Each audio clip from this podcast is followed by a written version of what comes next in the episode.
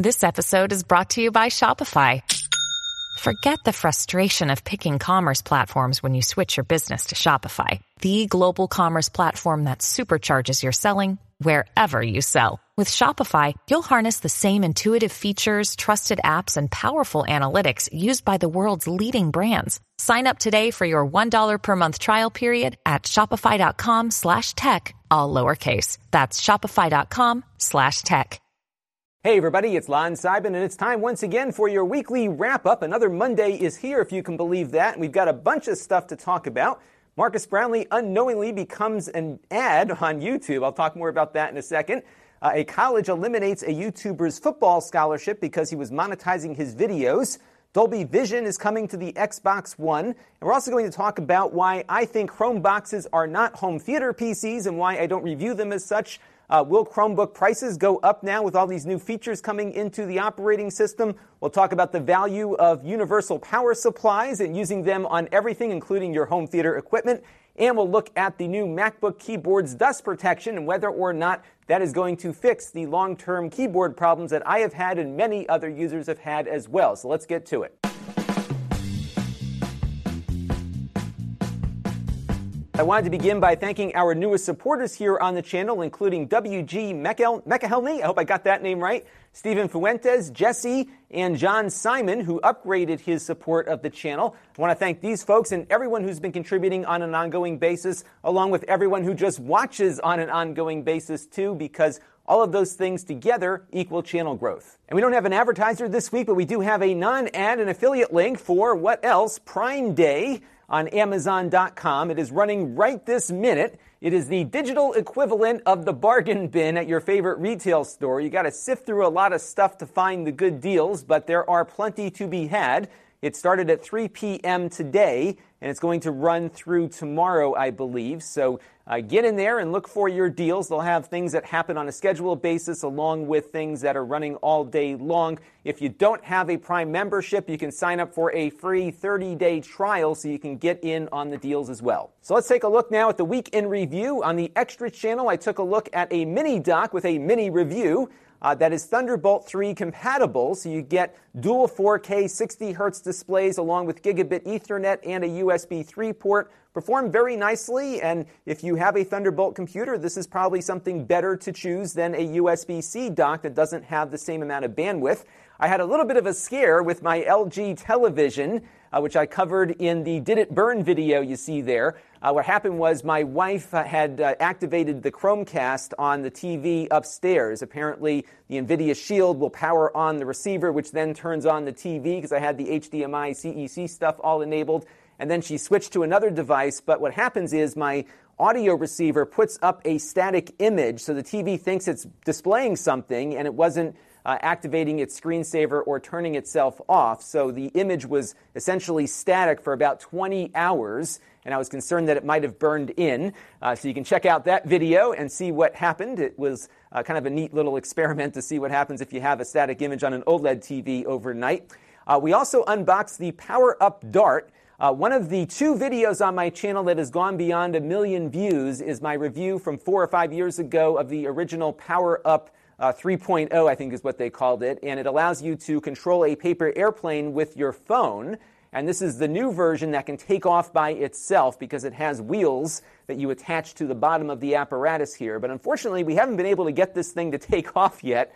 And I've had two of my best guys on the job. We can't get it flying. So we're having some issues there. We're going to try to figure out uh, how to get it to fly before we do a review of it. So stay tuned for that.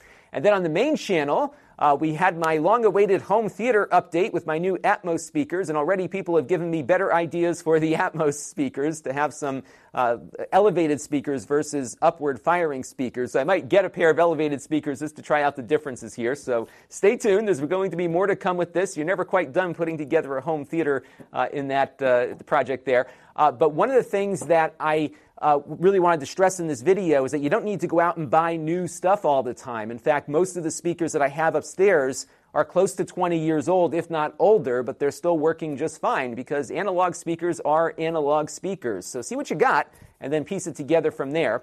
Uh, we did a live stream, which is the first kind of beta test of the types of live streams that I want to do. Unfortunately, we didn't get all that much viewership for it, but I didn't uh, do a lot of publicity ahead of time. And what we did was experiment uh, with VR mixed reality capturing using the free LIV app. And what this let us do was uh, have um, James, our summer intern, get into uh, a green screen with the VR headset on. He was seeing a different thing than what you all saw. So we were able to put a camera essentially up over his shoulder as we were messing around with different VR apps, and the computer was able to render his scene and the scene that you, the viewers, saw, and we could actually move the camera around the scene and get uh, everything to update appropriately with it. It was a really fun experiment. If you haven't seen it, check it out. Uh, we're going to upload a how to video on the Extras channel with snippets from this one so you can learn how to do this yourself in your own environment. Really cool stuff where this VR is going, and although it's not a real topic of interest amongst the viewership there, I'm having a real fun time playing with it down here, so I'm going to keep doing things now and then with that. But I'd love to get your feedback on how you felt that live stream went. So if you haven't watched it, check it out because I really want to do something where I cover a topic. So it's more than me just sitting here taking questions. We cover a topic and then have an ongoing conversation with the audience as we are doing it. So let me know what you thought there. We also reviewed the HP Chromebox G2, which is powered by a Kaby Lake Celeron not to be confused with the Celeron chips that often come in these other mini PCs that are based on Intel's lower end architecture. And I have a piece of errata from that uh, video because I had talked about its browserbench.org speedometer test and how it was running lower uh, than the Intel NUCs that we had looked at uh, just a few months prior. And what happened was is that uh, BrowserBench has changed their test uh, from 1.0 to 2.0, and we were still running the 1.0 test on just about every computer that came into the channel here. And I say just about uh, because when we got the new Chromebox in, I actually did all the initial prep work on that myself. Typically, I have Corey or James uh, begin the initial process of getting all the software installed and the benchmarks run and everything. And as a result, I ran the 2.0 test on the Chromebox when I should have been looking for the 1.0 test. And the reason why we've been running 1.0 is that our procedures doc has a short URL in it uh, that links over to the speedometer 1.0 test. So when they revved from 1 to 2, they didn't change the URL. It's still the same URL for 1.0 as it was before. But if you go directly to browserbench.org and click on this, the test button, it brings you to 2.0. And I just missed the news that they revved this uh, test back in January. So I reran 1.0 on the Chromebox, and we did get a better score than the Intel NUCs.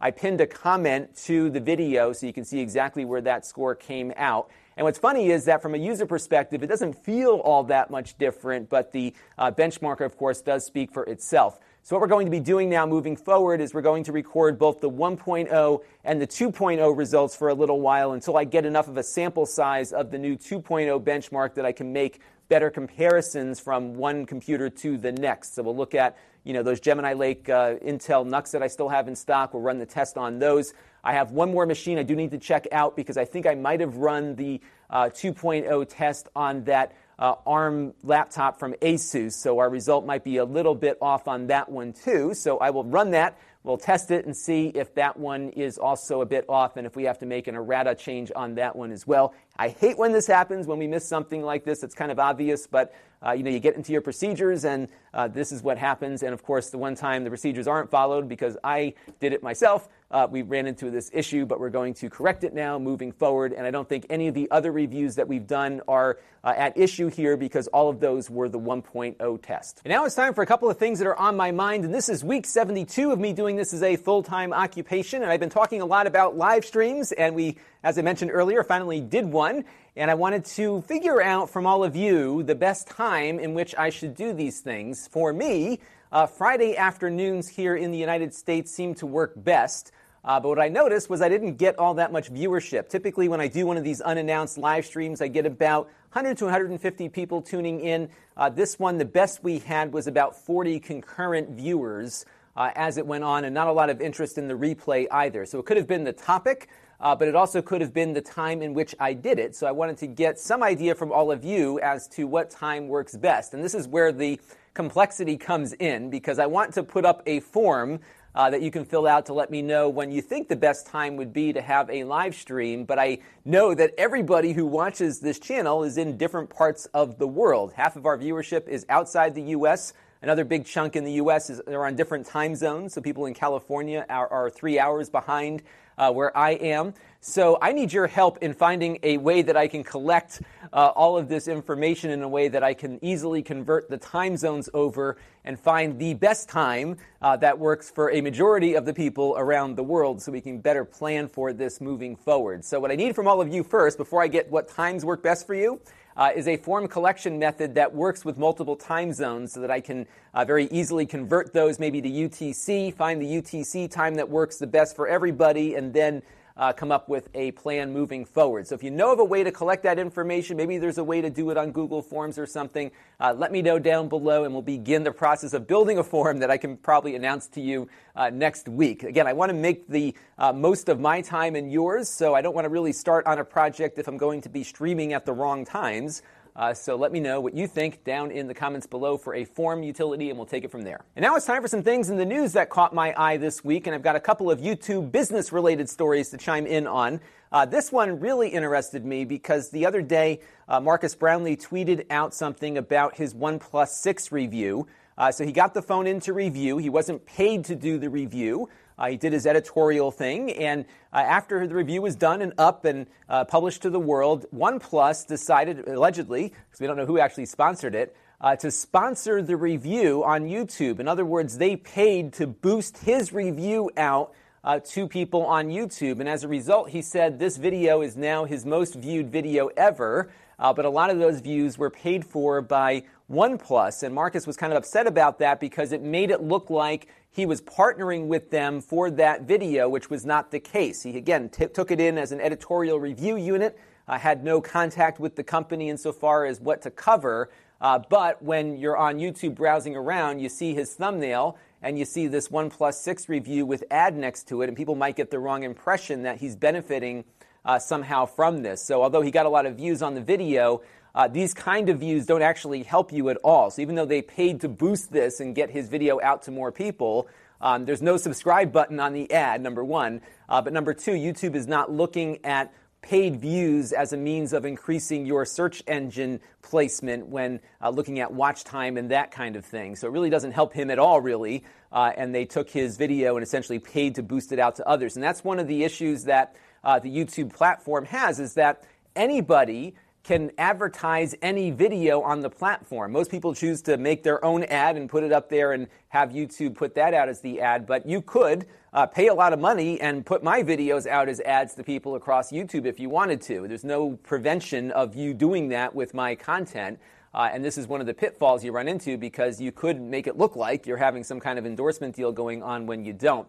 So, one of the things that Marques suggested was that maybe there's a small tag or something uh, that this was put out or published or advertised by someone other than the person who made the original content because people, again, are going to be confused that somehow he is endorsing this product when he is not. And this story caught my eye because it's once again another example of how people are uh, wrongly equating YouTube monetization with their right to speak. We've seen this many times now as people get their videos demonetized and being censored or whatever, but the reality is your videos are not getting taken down. It's just that your videos don't align with YouTube's economic goals and they have a right to run ads or not on any video they choose. Now, this is a different kind of story, though, still related to that same argument. Uh, and this involves Donald De La Haye, who was a University of Central Florida football player who was there on scholarship. So he was a kicker for the team. Uh, the deal is here in the U.S. at a Division One school like this is that you get, in many cases, full tuition. They cover the entire expense of going to the university. Uh, in this case, it was well north of twenty thousand dollars a year, uh, and that's just the Florida resident rate.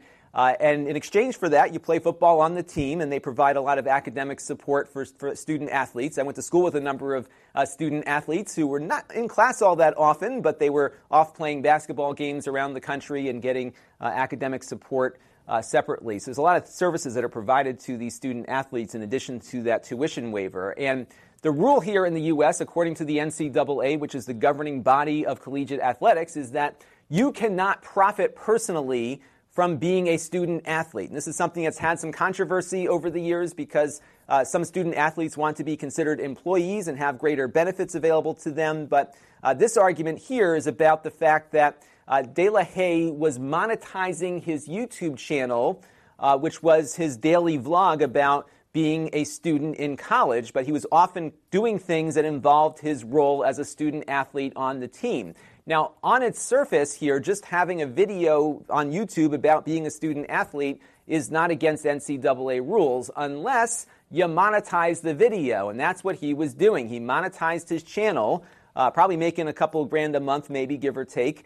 Uh, and as a result of that, he was told many times to turn off the monetization. You can keep doing the videos, just turn off the monetization because you're going to run afoul of the NCAA rules that you signed and agreed to when you took the scholarship. But nonetheless, he refused to do that. They pulled the scholarship away from him after multiple warnings to stop monetizing the channel.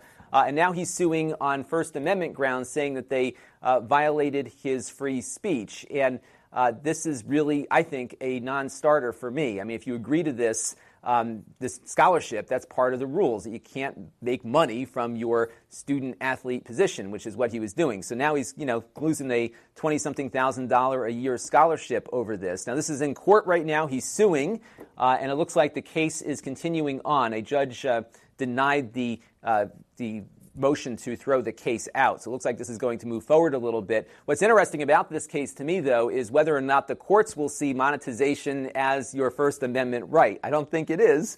Uh, and I think that likely will be where this case ends up. It's also very likely this will probably get settled long before it gets to trial. So we'll just keep an eye on this and see where it goes. But again, you can't equate monetization with free speech, especially when you sign a document agreeing not to use your student athlete position to enrich yourself. And to more techie topics now, the Xbox One is getting Dolby Vision support. This is coming not only to the Xbox One X, but also the less expensive One S. Uh, that's the one I have upstairs. So when I get that update, I'll let you know how it works. But it's not going to work yet with the Blu ray player, which is, I think, prob- probably why people would want this in the first place.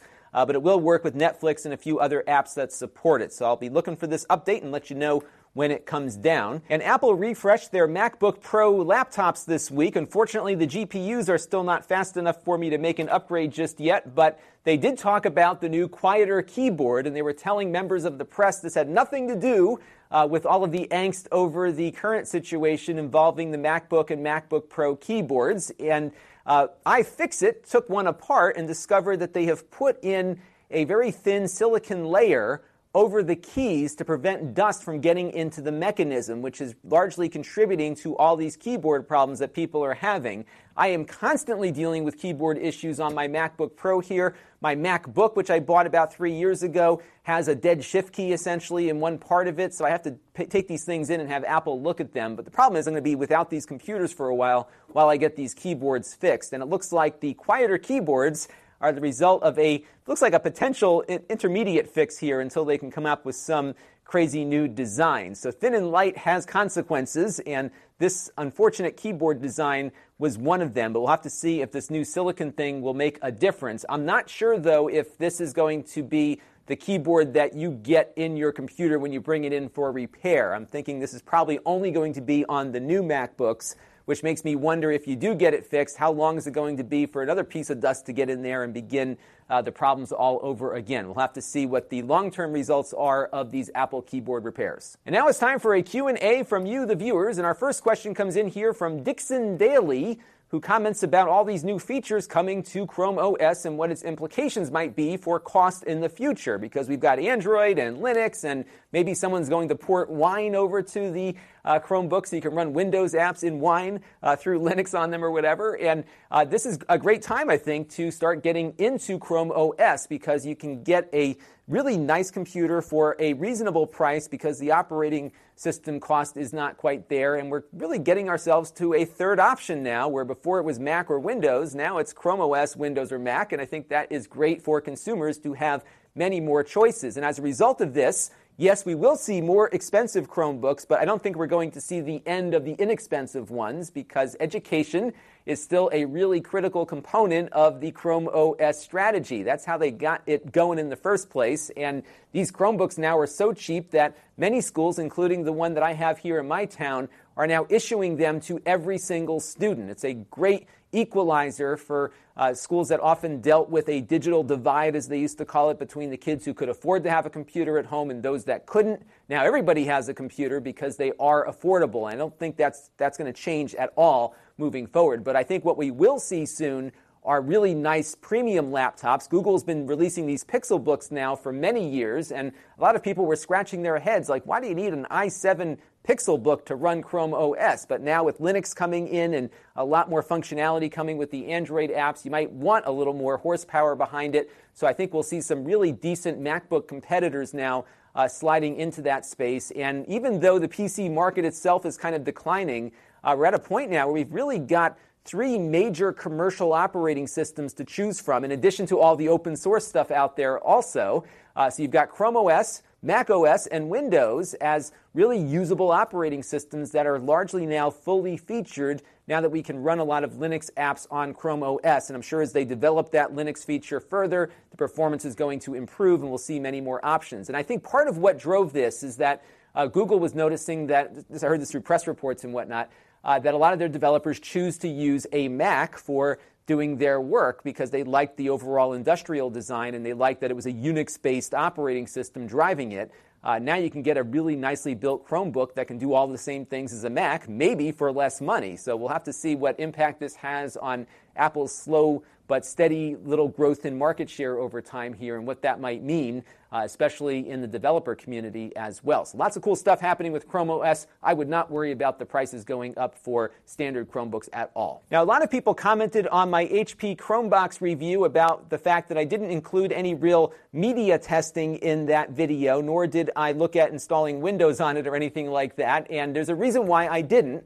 Uh, first of all, it's not easy to install Windows on it, probably impossible right now on that particular Chromebox. And the media capabilities on it really are not good. I tested Kodi and Plex, and all of the things that I usually look for in a home theater PC did not work on that device. No audio pass through, no 4K at 60 hertz. It did do 30 hertz, but that was the max.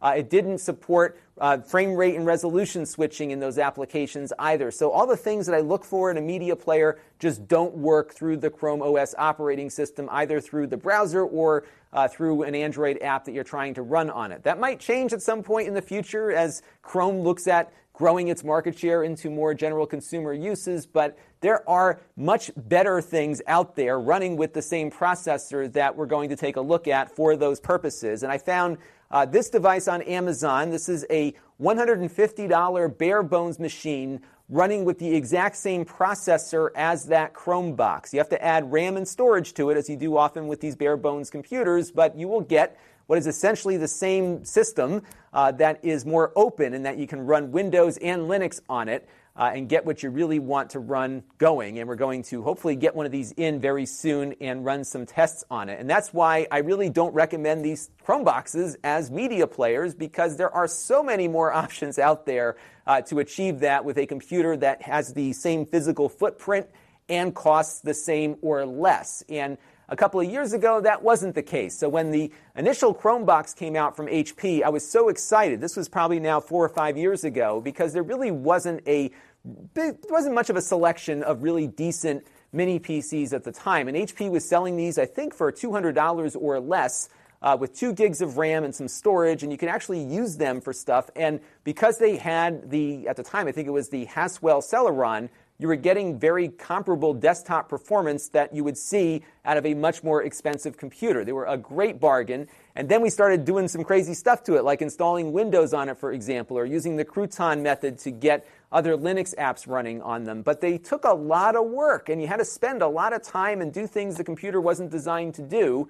Uh, or now you can just go out and spend 150 bucks, get some RAM and some storage, and uh, you'll, go, you'll have a better experience doing the things that uh, this computer can do versus the limitations that they kind of bake into these. In fact, when you wanted to install Windows on this device, you had to take it apart and pull out a jumper so that you could put it into developer mode just to get it to uh, do something other than what it was designed to do. That effort just isn't worth it, especially when you can spend the same money or less on something that can deliver the features you want right out of the box. Now, I got a lot of great suggestions on my home theater video about some things I should try out, and one thing that I did not have that Anthony C. Brown noticed was an uninterruptible power supply for that room. Now, typically we look at these devices as a means of keeping your desktop PC powered long enough in a power outage so you can shut it down without any real problems, but they also work very well at protecting your computer from power issues that might occur, including surges and lightning strikes and other things that might happen because they put a little buffer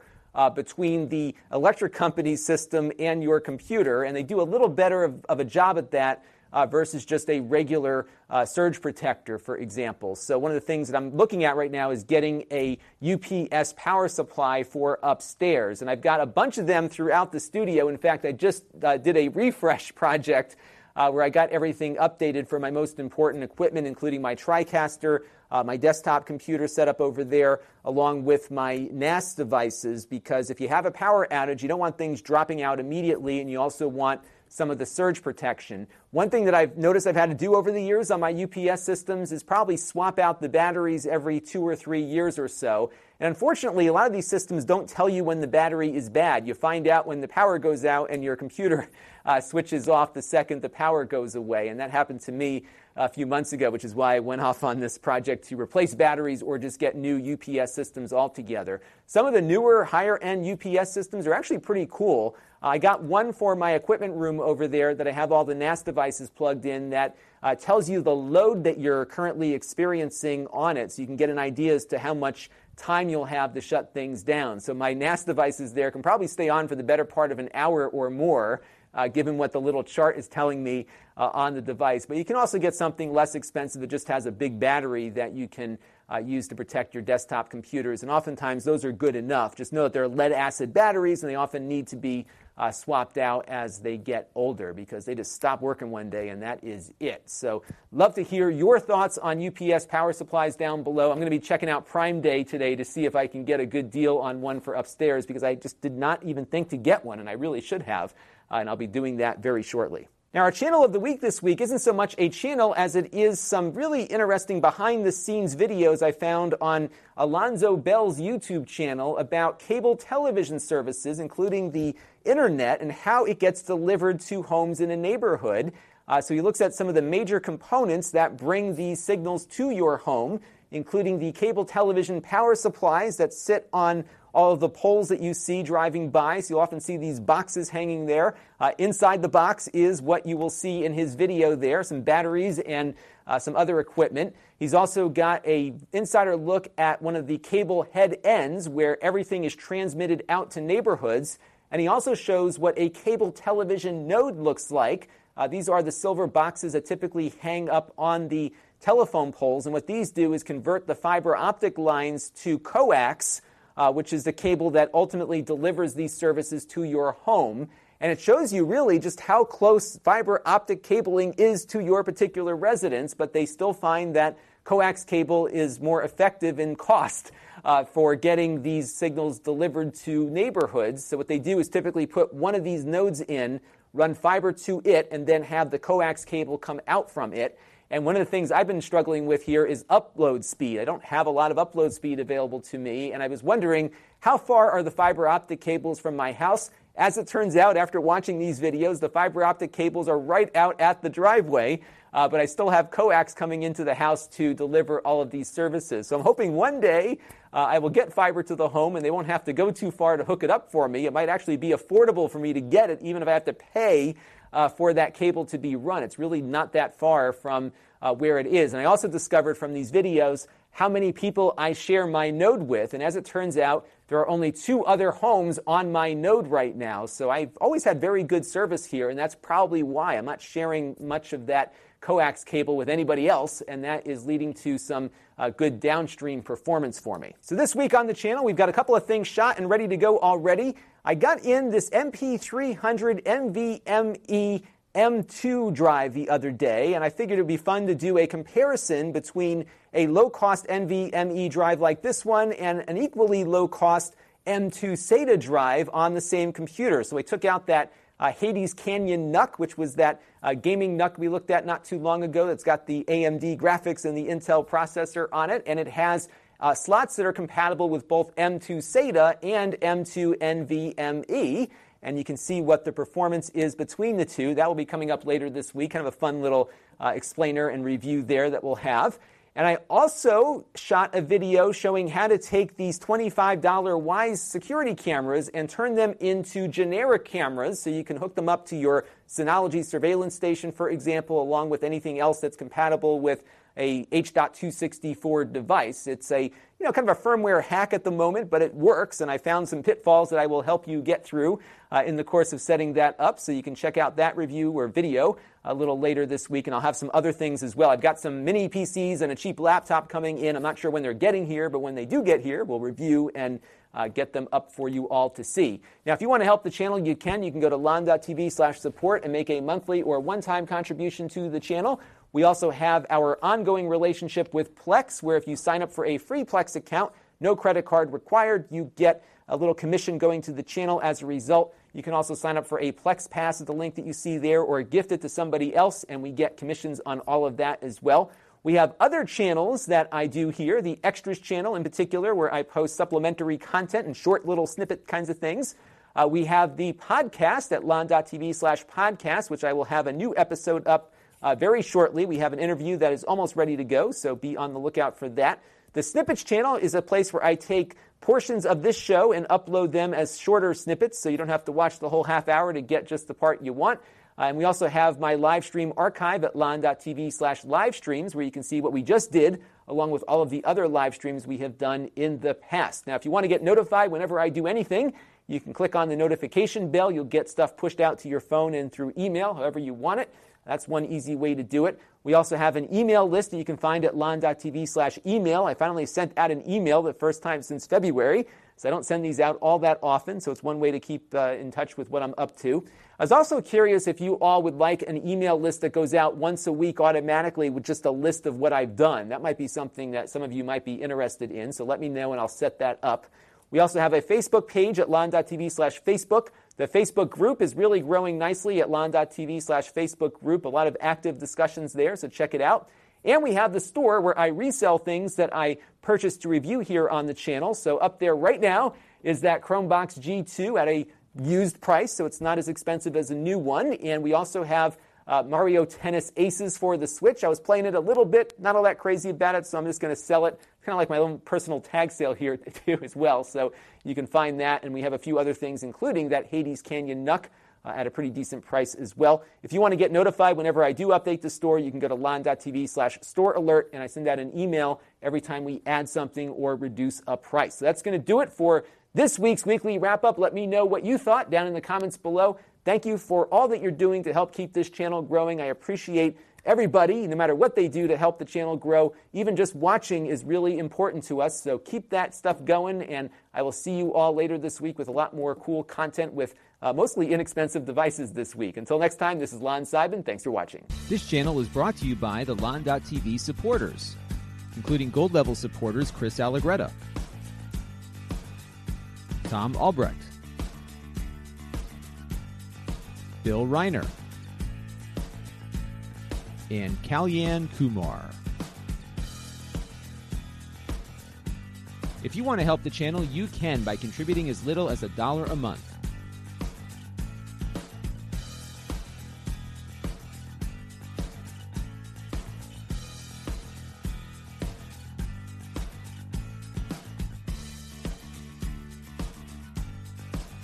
Head over to lon.tv slash support to learn more.